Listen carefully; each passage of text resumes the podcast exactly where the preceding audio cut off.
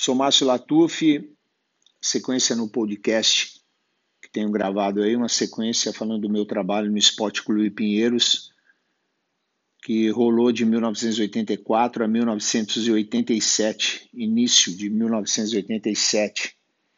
Voltando um pouco atrás, é, quando fui, fui conversar com, ou vieram conversar comigo, né? O Manuel dos Santos, recordista mundial, que era diretor no Esporte Clube Pinheiros, e o Otaviano Dias. Eu trabalhava na Botucatuense, já fazia quase um ano, e eles vieram conversar comigo sobre a minha possibilidade de dirigir a equipe do Pinheiros, ser o head coach da equipe do Pinheiros. Eu tinha 26 anos de idade, né? E, e aquilo foi meio assustador para mim, porque eu, um garoto do interior, é, Ribeirão Preto, meu primeiro clube, vivi um tempo da minha vida em Ribeirão Preto. Aí um ano passei a para Botucatuense de 83 a finalzinho de 80 comecinho de 83, finalzinho de 80, 83 também. E aí eu fiquei meio assustado e pediram para mim dar uma pensada que eles voltavam depois de uma semana. Aí voltaram com uma proposta para que eu fosse o técnico de juvenil, uh, aprontando o meu caminho para ser o head coach. Depois disso eu comecei a pensar eh, comecei a pensar que foi esse o objetivo do Manuel dos Santos, o diretor do Pinheiros, né? E acabei aceitando, arrumei minhas malas, eu e minha família. Partimos, eu tinha um Fiat 147, partimos para São Paulo. Chegado em São Paulo, fui morar, já estava tudo ajeitado, fui morar na rua Tabapuã, em cima do videoclube ali, bem próximo da Marginal, um prédio muito bom. É, o meu fiador era o Manuel dos Santos mesmo ficava ali andando, caminhando mais ou menos uns 20 minutos da portaria do Pinheiros, que eu tinha que entrar pela portaria dos funcionários, não dava para entrar pela qualquer outra portaria. E aí comecei a trabalhar, né? E foi a minha chegada na, na piscina, eu lembro, tem um tipo um, uma escadinha, um, tipo um túnel, né? Eu cheguei, estavam os técnicos lá, é, o, duro era que a comunicação acho que não era muito boa dos diretores com os técnicos. Tava o Adolfo, o Mineiro, o William, tinha mais gente, eu não me lembro. Aí eu cheguei, oh, o que, que você está fazendo aqui? Aí acabei, falei que estava vindo para trabalhar com a equipe juvenil. Pô, mas como assim? Ninguém falou nada para gente. Então é uma coisa que hoje eu penso que não é muito bom, né? É, tem que ter uma, uma linha uma linha mais assim, como que eu posso dizer, uma linha mais é, acertada, né? Uma conversa mais direta para que não aconteça o que aconteceu. Eu me senti meio peixe fora d'água, né? Não sabia o que falar. Mas tudo bem. Aí acabei sendo incorporado para o time me deram uma, uma equipe de 40 nadadores, mas 40 nadadores assim, que eram tipo uma equipe B de juvenil. E eu tinha duas raias para trabalhar, eu lembro, e eu colocava 20 nadadores para nadar na piscina, era a piscina de fora, e os outros 20 ficaram, ficavam fazendo a preparação física. Uma hora sim, eu dava o treino e a preparação física ao mesmo tempo. Né? Eu dava um tipo um circuito para os garotos.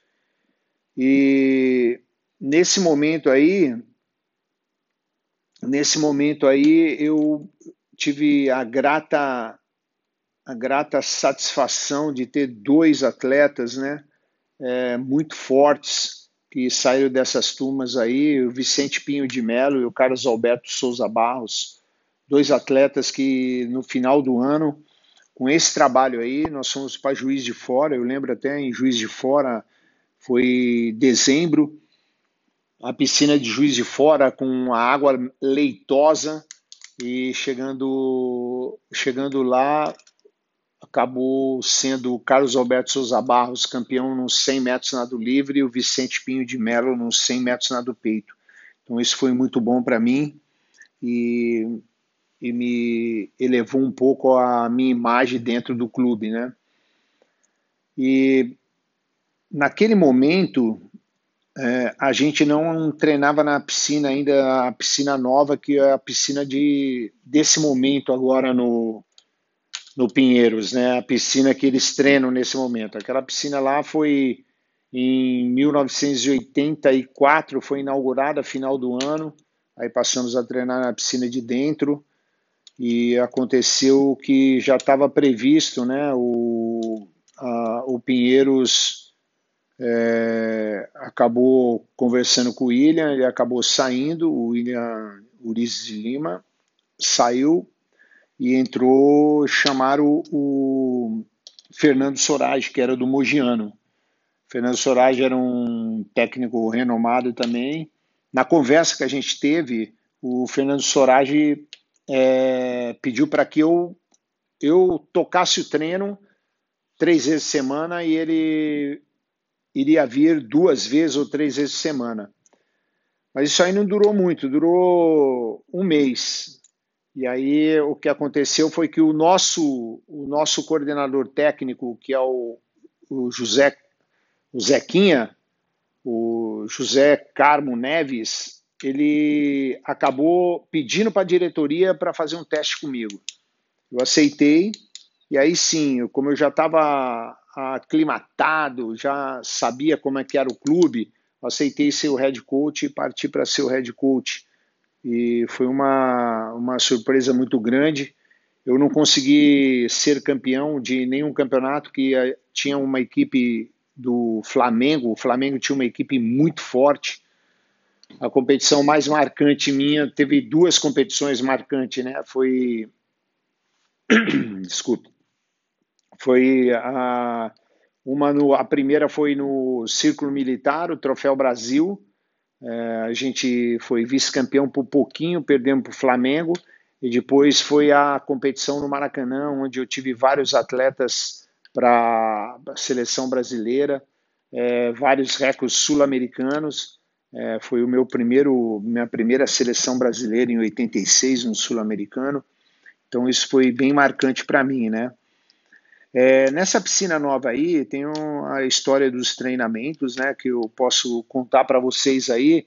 Eu estava numa fase que eu estava é, mudando um pouco o meu esquema de treinamento. Eu tive que mudar um pouco o meu trabalho em relação ao que eu vinha fazendo em Ribeirão Preto e na Botucatuense.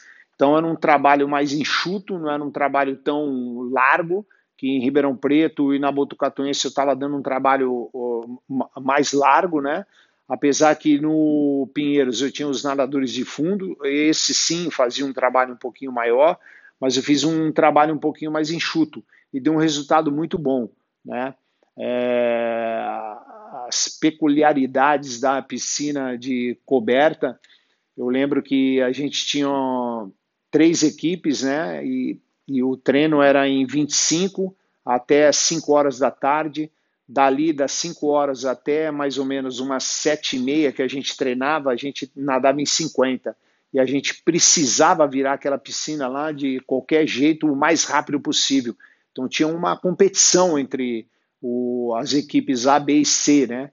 E a gente virava uma piscina de 25 para 50 com a ajuda do pessoal do salva-vidas, né, para apertar a raia a gente virava mais ou menos aí em cinco minutos. Eu acho que eu, eu não lembro direito, o recorde era mais ou menos cinco minutos. Então, essa é uma peculiaridade.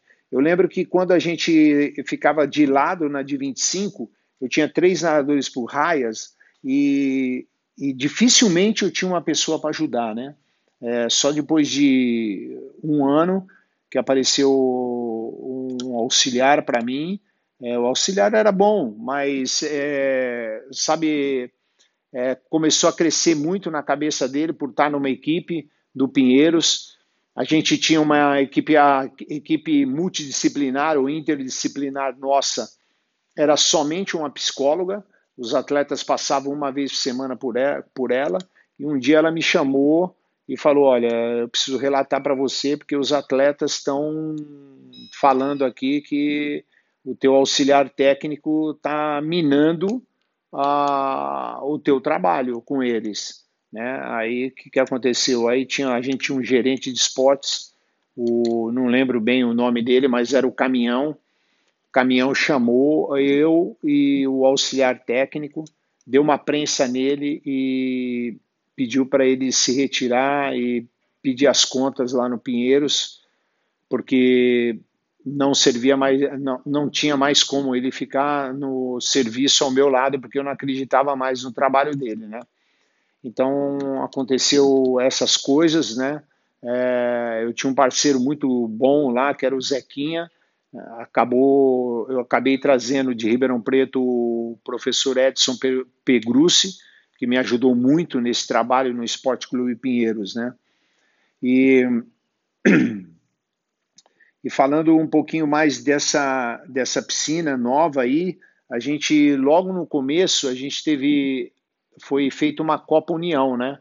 A gente queria ter uma competição de nível, o Pinheiros era patrocinado pela União, uh, Açúcares, né? Açúcares União, e a gente fez uma competição, uma Copa União, com umas provas com estrategicamente montada para o Esporte Clube Pinheiros ganhar.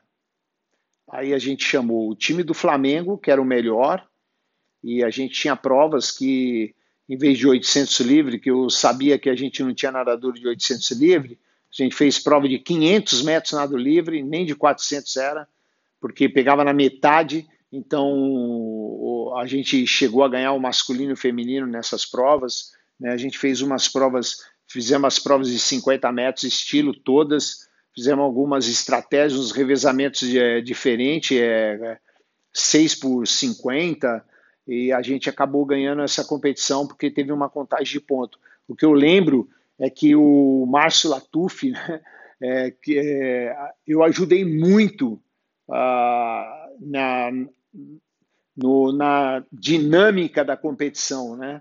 É, como colocar a competição, como colocar as coisas é, em volta para o patrocinador.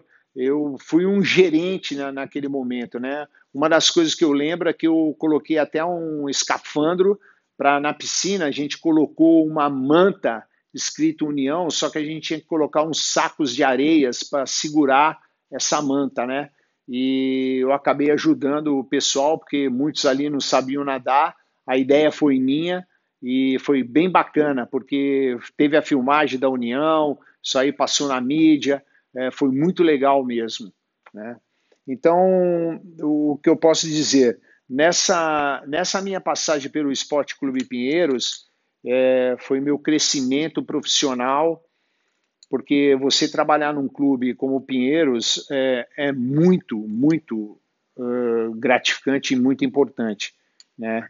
Então eu tive um crescimento profissional muito grande, tanto é que finalzinho, comecinho de 1987, esse esse reconhecimento veio pela Unisanta e depois no outro capítulo eu conto a minha chegada na Unisanta e como foi é, a minha saída também do Pinheiros. A minha saída do Pinheiros foi uma saída muito boa, tranquila, né? E aí a gente volta a se falar no outro podcast. Um grande abraço a vocês, muito obrigado aí.